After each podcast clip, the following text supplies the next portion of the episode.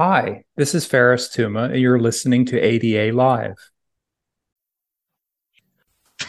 Yo. All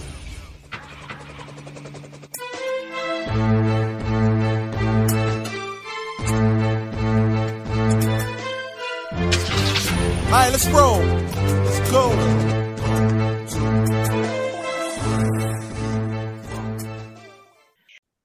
Hello, everybody. On behalf of the Southeast ADA Center, the Burton Blatt Institute at Syracuse University, and the ADA National Network, welcome to ADA Live.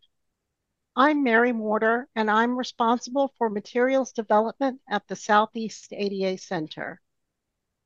Listening audience, if you have any questions about the Americans with Disabilities Act or ADA, you can use the online form anytime at adalive.org or call the Southeast ADA Center at 404 541 9001. And all calls are free and confidential. Today, we're going to discuss the ways that people with disabilities can be affected by traumatic events or experiences, including post traumatic stress disorder, which is often called PTSD. Because these traumatic events or experiences and PTSD can be difficult to talk about, the information we discuss in this episode may be disturbing for some listeners. According to the National Center for Post Traumatic Stress Disorder, at the U.S. Department of Veterans Affairs, approximately 6% of adults in the United States experience some form of trauma or PTSD at some point in their lives. However, most people who go through a traumatic event will not develop PTSD. Our guest for this episode is Dr. Farris Tuma. Dr. Tuma is a health science administrator with the National Institute of Mental Health, or NIMH, in Bethesda, Maryland. He also serves as the NIMH point of contact for research on violence and trauma. His formal training is in public health as a research scientist, and he holds a master's degree in health policy and management. Welcome to the show today, Dr. Tuma. Hello, Mary, and thank you. Thank you. We're glad you're here today. Now, in your role as a health science administrator, you manage a research funding program on the mental health consequences of traumatic stress, including mass trauma and violence involving children, teens, and adults. Can you tell us more about your research and its importance? Sure, I'd be glad to. Um, perhaps right now, in the midst of the terrible violence that's taking place around the world, it's more important than ever to understand the mental health toll of violence and other traumatic events. What we're trying to accomplish at the National Institute of Mental Health through research that we support and conduct is to understand how best to address vulnerability and resilience in the face of profound trauma and loss. We know for certain that exposure to trauma of many types, whether this is interpersonal violence, war, mass destruction, disasters, or even more routine accidents and other kinds of traumas, that this increases the risk for mental health challenges, including depression, anxiety, post traumatic stress disorder, and other health conditions. While we know something about what increases risk, and we continue to, to study to try to learn more about this to understand how to prevent it, we don't currently know how to prevent these conditions. So, consequently, a major thrust of our focus is on improving the best way to identify people who have needs and to improve upon the current treatments that we have to try to bring more relief to people. Thank you, Dr. Tuma. That's so important. It's such a complex issue. You've mentioned that you do research on mental health conditions and a variety of related issues, including traumatic stress disorder and PTSD. Would you please explain for our audience what PTSD is? Sure. PTSD or post traumatic stress disorder is a condition that develops in some people who have experienced a very shocking, scary, or dangerous event. People who experience PTSD may have persistent, frightening thoughts and and memories. So these are things that they cannot stop thinking about that spontaneously come into their mind and they experience frequently sleep problems. They feel detached or numb. They may feel on edge and tense and easily startled. PTSD can seriously impair a person's ability to perform sort of daily kind of activities, whether those are at home, taking care of with family and relationships, or at work. It's natural that and normal that people have responses, including strong fear responses during and after a traumatic event. The issue is that for most people, those initial responses and reactions fade with time.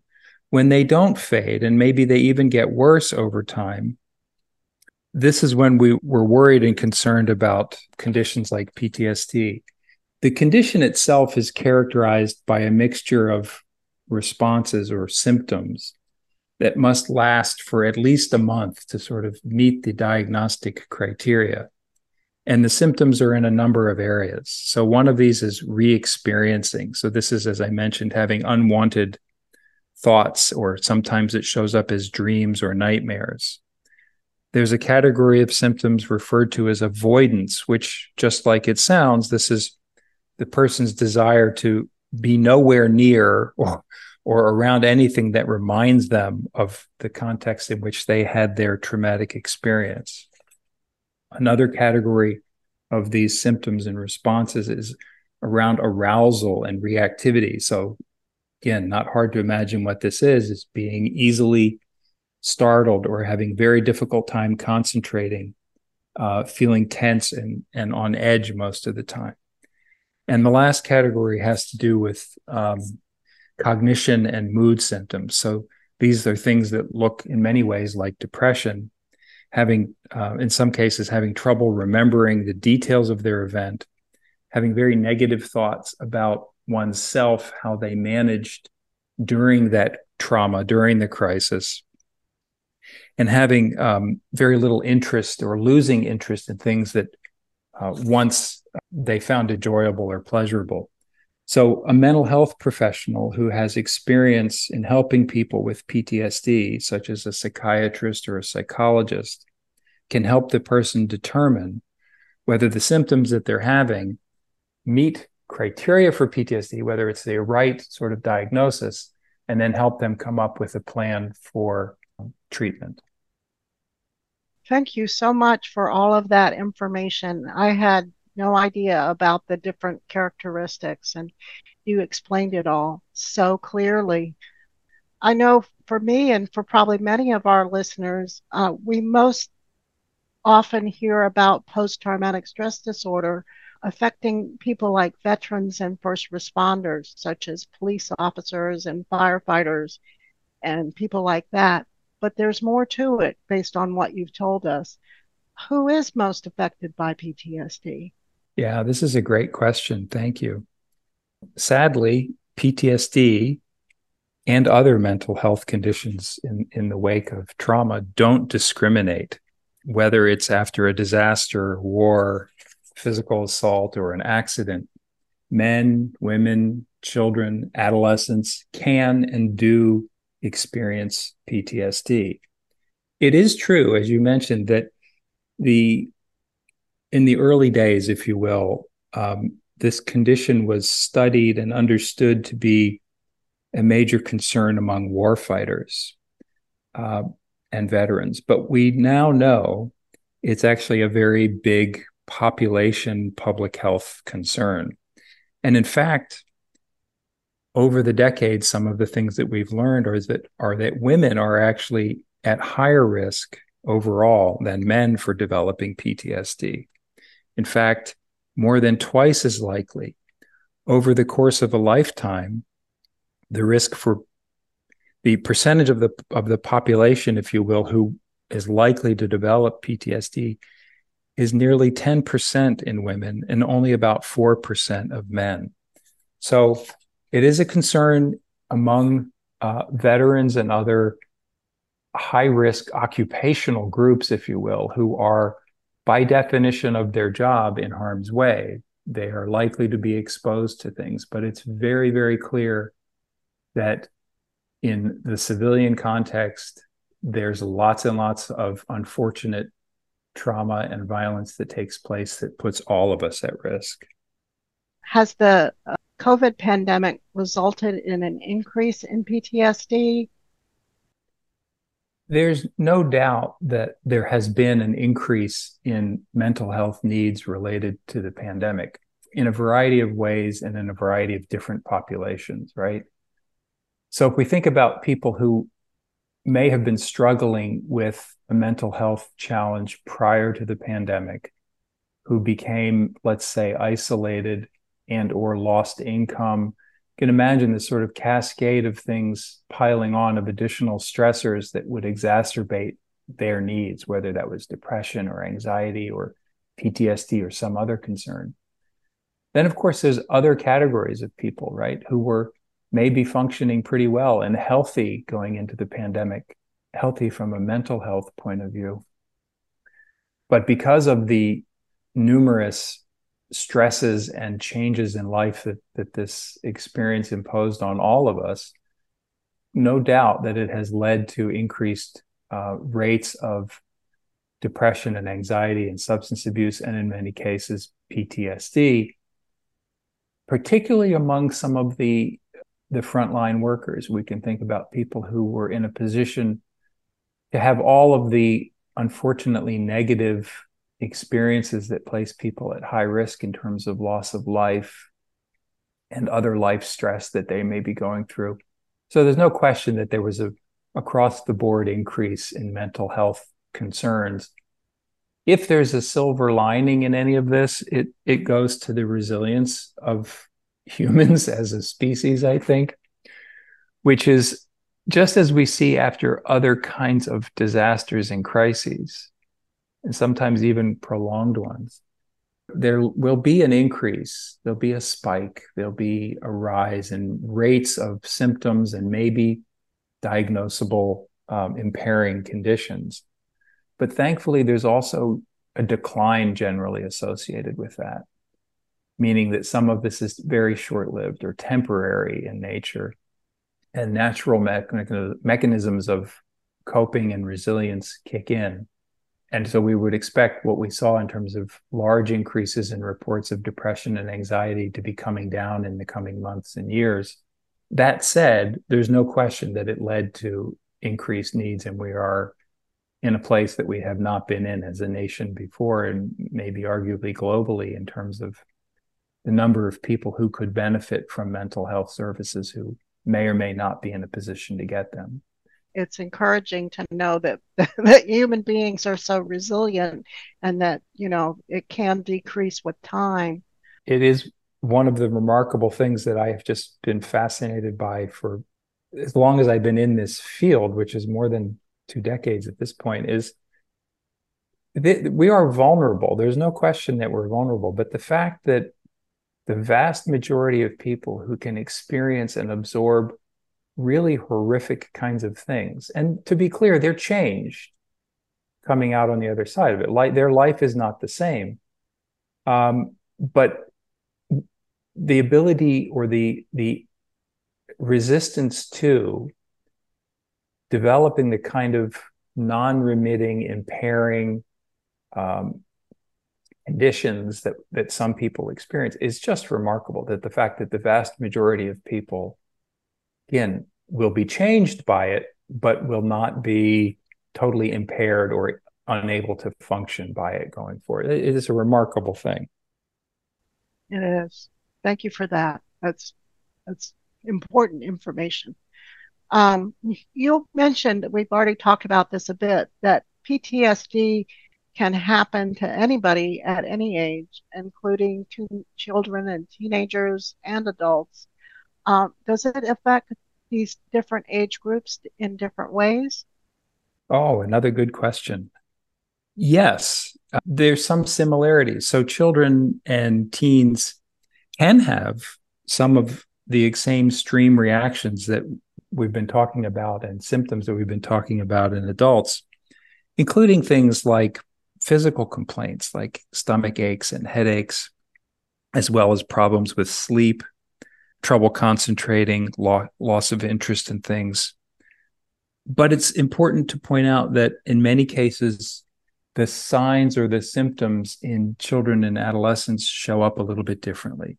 So, for example, in very young children, um, we're talking about less than five years of age, the kinds of things that a trained mental health professional would be looking for and we would want parents and families to be aware of are things like changes in uh, the child's behavior, like becoming very, very clingy and fearful, having unusual tantrums or being more irritable or, or disruptive or difficult than, than they might normally be.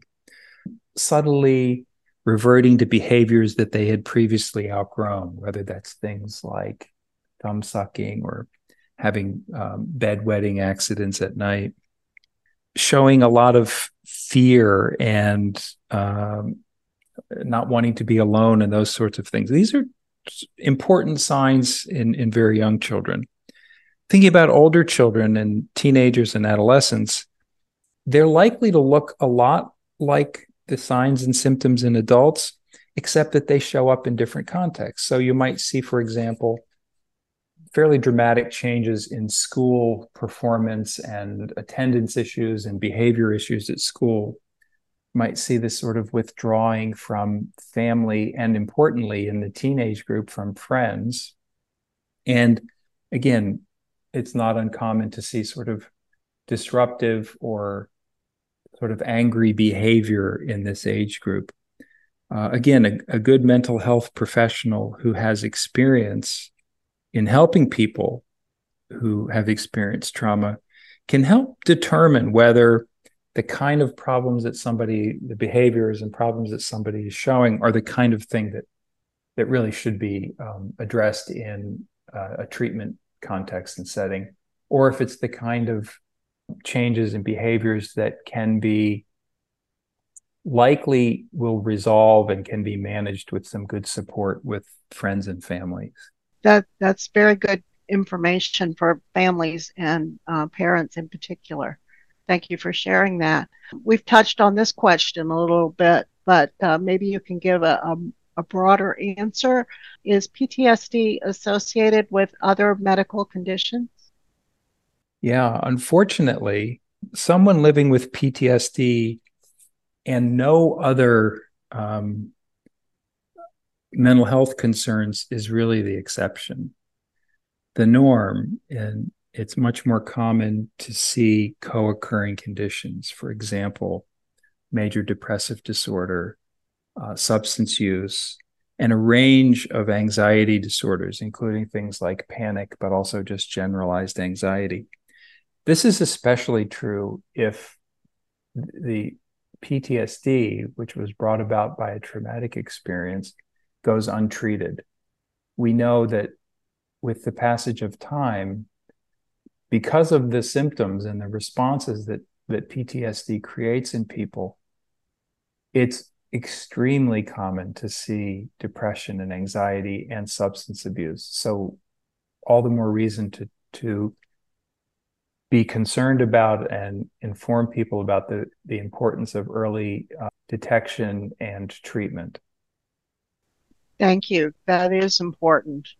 And it's so difficult for people sometimes to find treatment or to be able to afford it.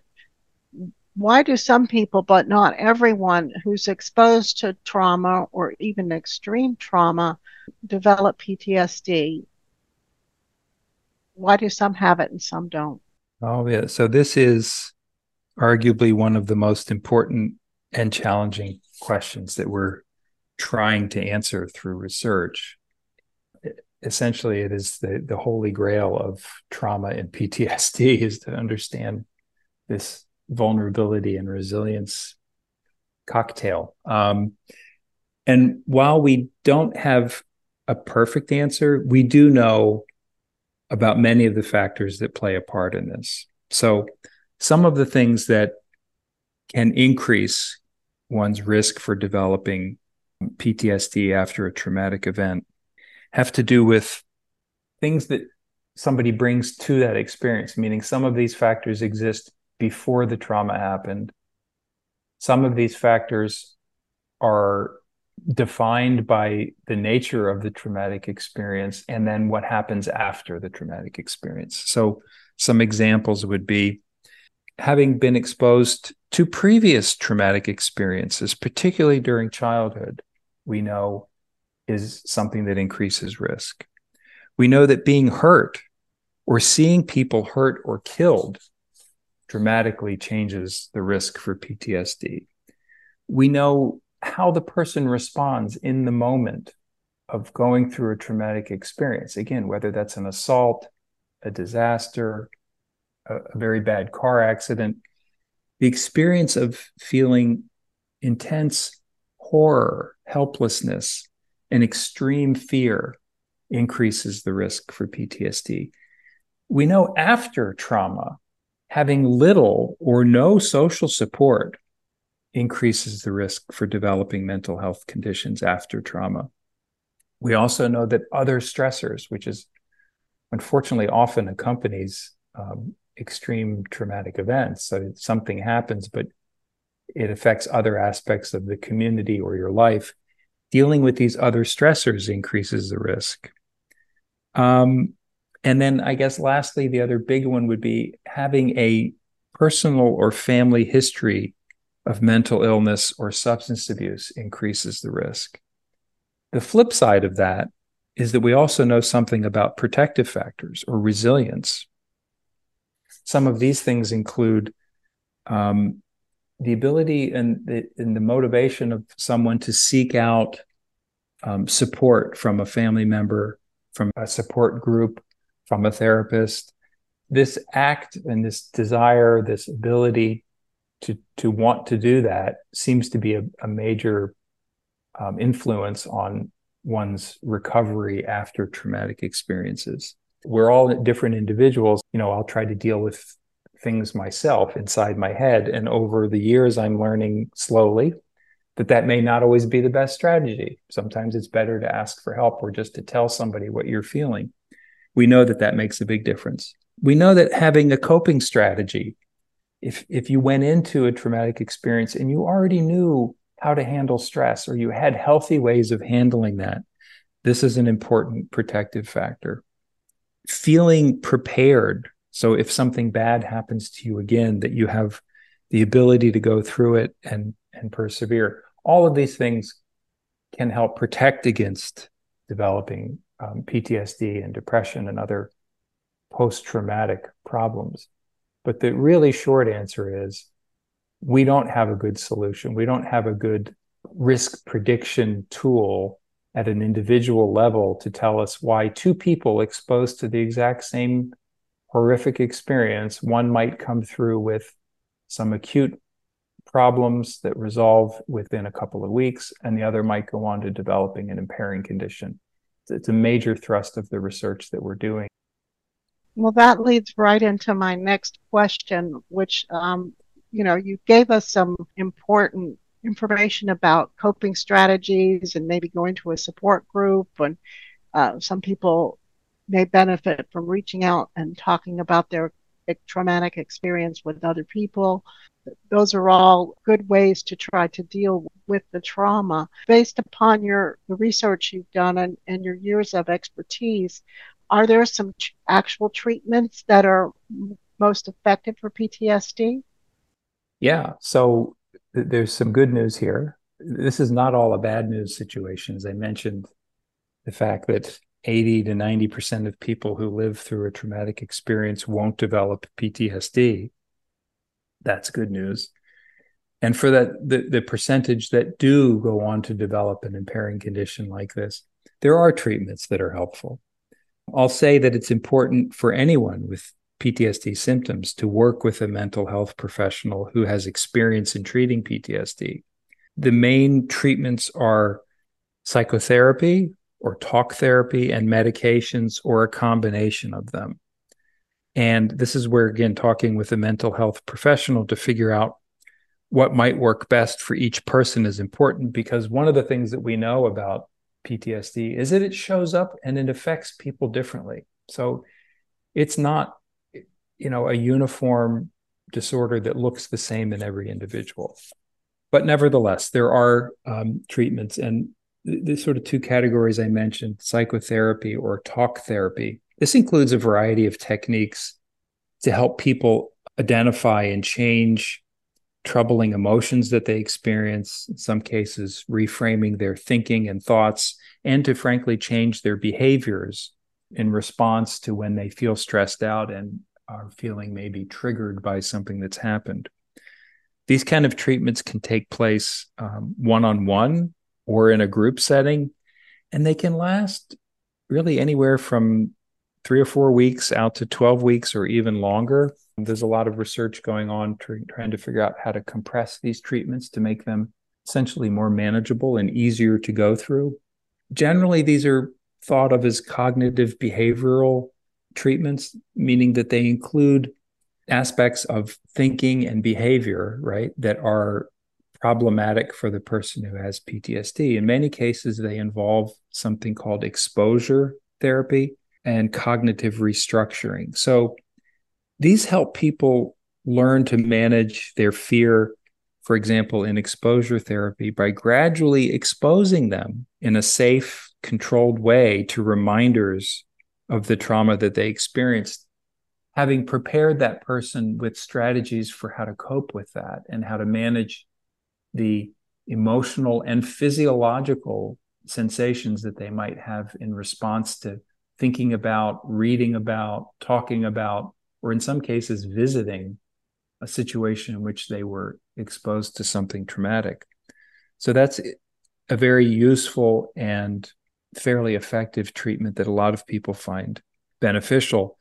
The, another component of these effective treatments is this idea of helping people to make sense of what they went through. There's often this disconnect between you know the world is makes no sense was this all my fault sometimes people remember the event differently than it actually happened so here you have cognitive restructuring as a component of therapy which is to help the person see what their role or responsibility was and wasn't and to put their behavior and response in that context and to think more positively about what they did or didn't do this is often done in concert with teaching people coping skills for when they feel the intense reactions and emotions that they feel.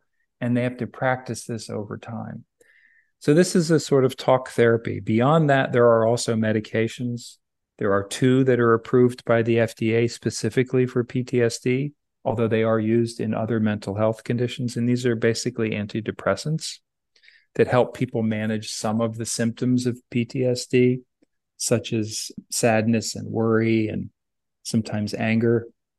There's other medications that psychiatrists and doctors can use to help manage other symptoms having to do with things like sleep and nightmares.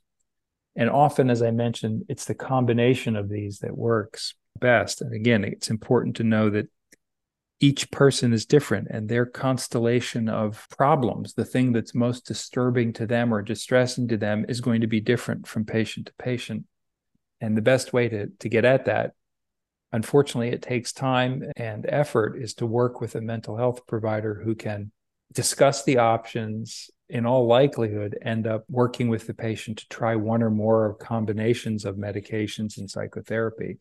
But the good news is helpful for many, many people we don't have a cure necessarily, but we certainly have treatments that help people lose their diagnosis, meaning that they may still have some symptoms, if you will, but they're not to the degree where it's impairing and they're unable to function and, and carry on a, a healthy, happy life.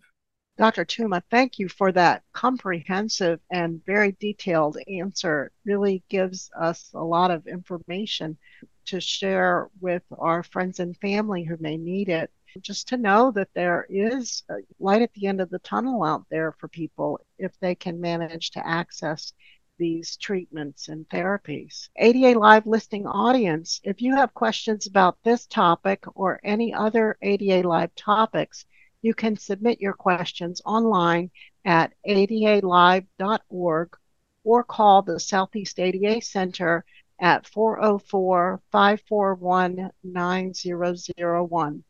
And now, a word from this episode's sponsor, the National Institute of Mental Health. The National Institute of Mental Health, NIMH, is the lead federal agency for research on mental disorders. NIMH is one of the 27 institutes and centers that make up the National Institute of Health, NIH, the largest biomedical research agency in the world. NIH is part of the U.S. Department of Health and Human Services.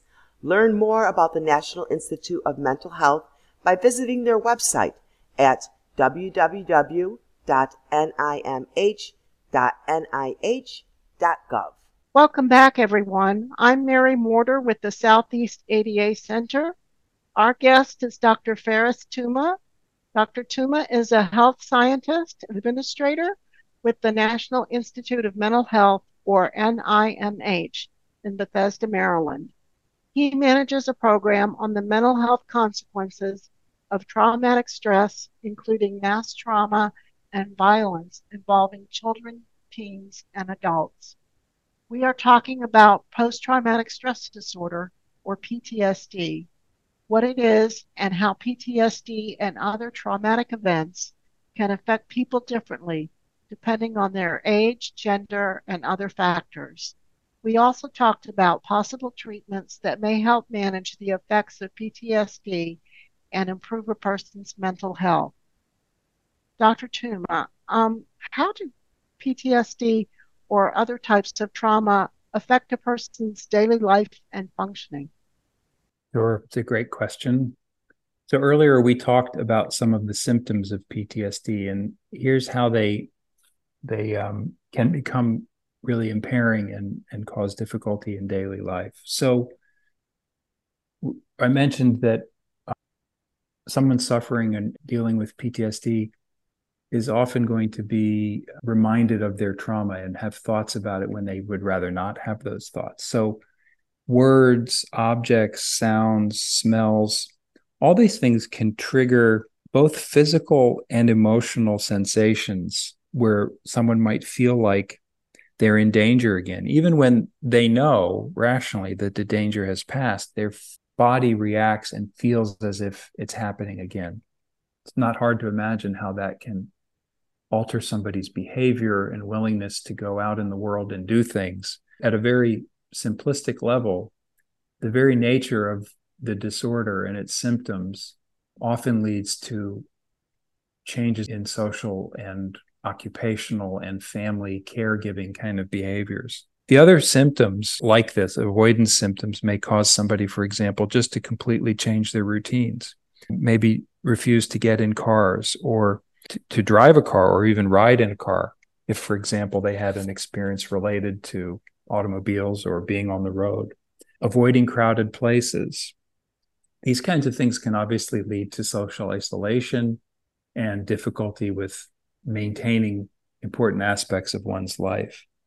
The arousal symptoms of PTSD, so being on edge and on guard all the time, can lead to feelings of extreme stress and anger and interfere with the kinds of parts the parts of daily life like sleeping and eating and concentrating. Again basic things that when all of this stuff gets out of whack it's not hard to imagine why it's harder and harder to to carry on with a normal healthy lifestyle. Cognition and mood symptoms can lead a person to feel detached and isolated from their friends and family members and not want to be around their friends and family members because it, there may be unreasonable expectations from them. And I mentioned early in our conversation the concern around substance abuse. And it's not at all surprising that if somebody's having these kinds of symptoms and feelings, that they might turn to alcohol or other drugs to try to manage these things themselves. This is a, a major concern and obviously has huge impact on somebody's ability to function. If there is misuse and even abuse and addiction obviously that's going to make it difficult to maintain a healthy high functioning lifestyle. Well that's all excellent information. I'm sure that's going to be very helpful for our listeners. Thank you for sharing that. I'm going to turn the conversation a little bit and talk now about something here at the Southeast ADA Center, we receive a lot of questions from people about their legal rights when they have mental health conditions. Each situation under the Americans with Disabilities Act has to be looked at on an individual case by case basis, but many employees and job applicants with mental health conditions are protected from discrimination by the ADA. Employees and job applicants with disabilities might ask their employer to provide what are known as reasonable accommodations to perform their job. And this would include employees who have mental health conditions. What sorts of accommodations might be helpful for these folks? Thanks. I can think of a couple relatively simple things that could make a big difference in someone's life. First and foremost would be having some flexibility with regard to schedules. Obviously, we want someone, if they have PTSD or any other chronic mental health problem, to be able to get into and stay in treatment. So, for example, being able to keep therapy and medical appointments that might need to be scheduled during the workday seems like a pretty important thing to do. So, having some flexibility there. Secondly, I think it would be really helpful to allow someone with PTSD to make some adjustments to their daily schedules. There may be some benefit to being able to take short breaks periodically.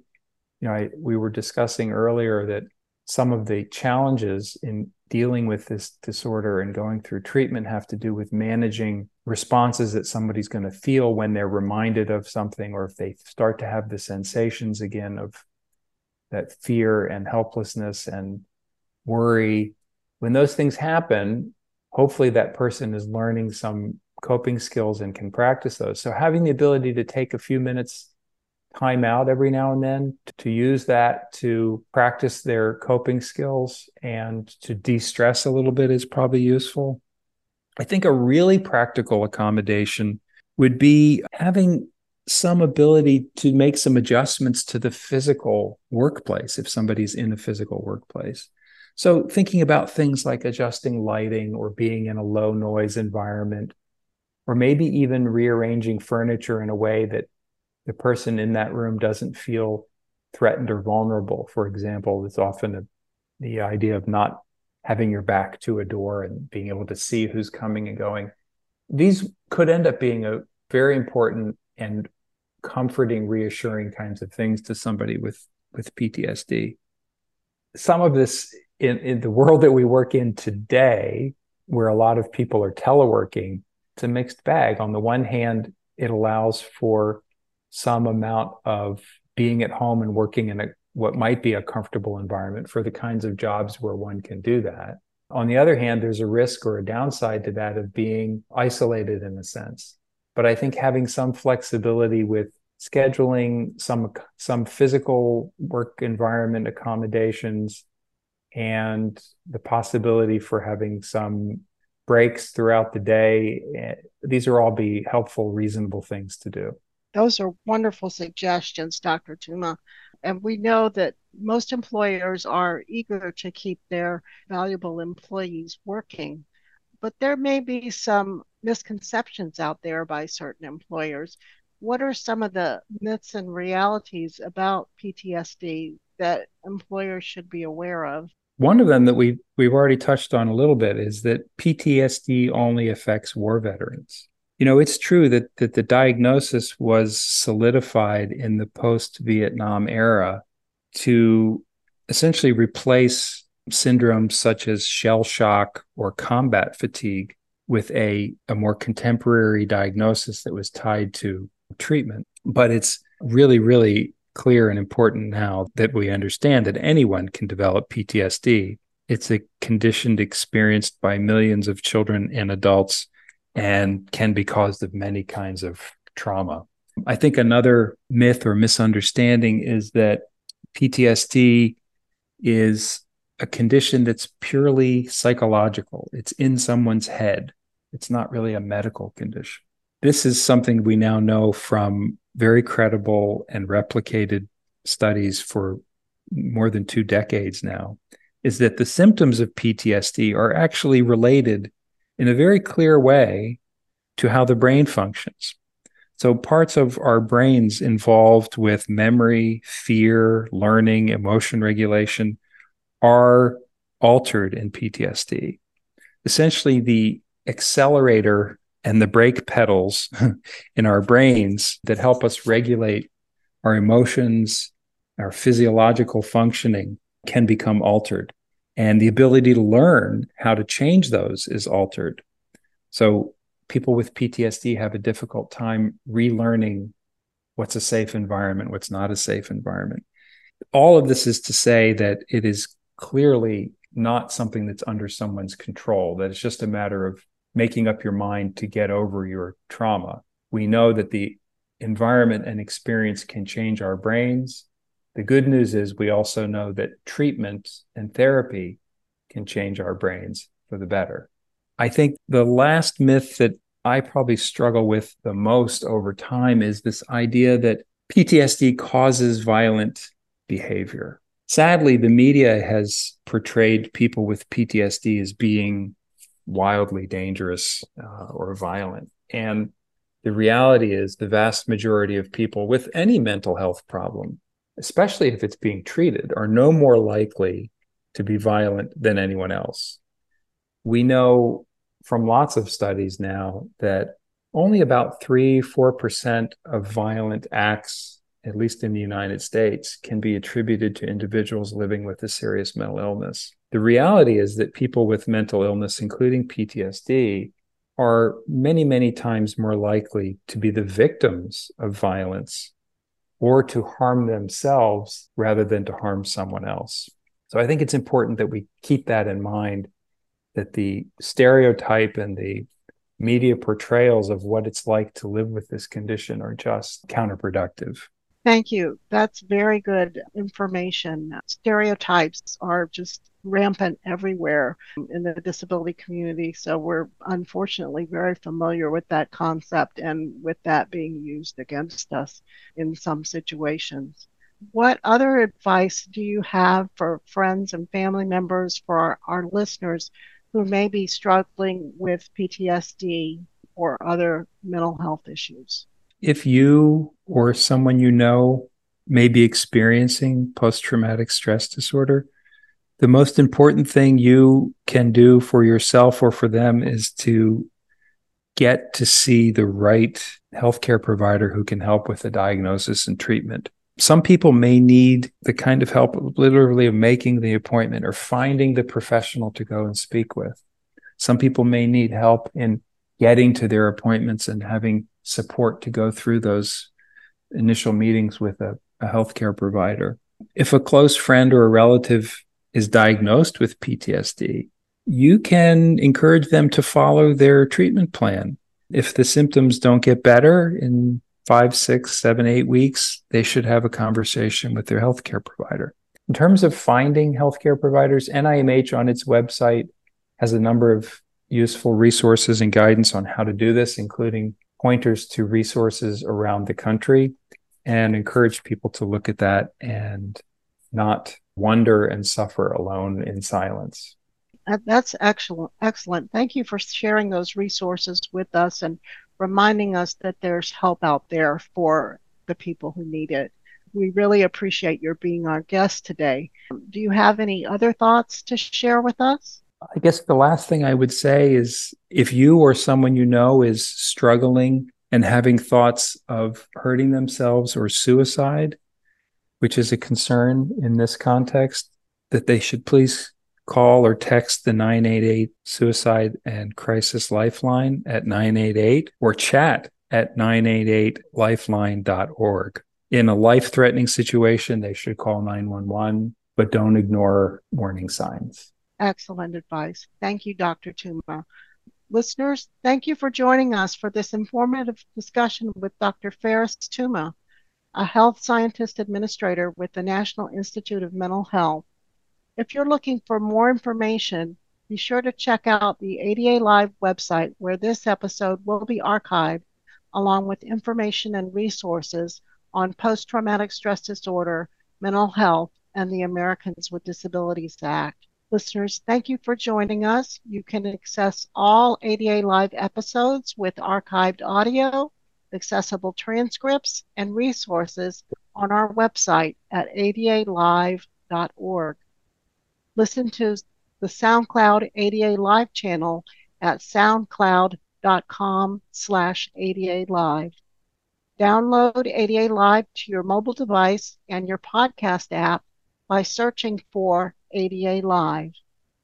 If you have questions about the Americans with Disabilities Act, use the online form anytime at adalive.org or contact your regional ADA center at 1 800 949 4232.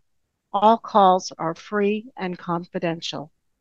ADA Live is a program of the Southeast ADA Center, the Burton Blatt Institute at Syracuse University, and a collaboration with the Disability Inclusive Employment Policy Rehabilitation Research and Training Center.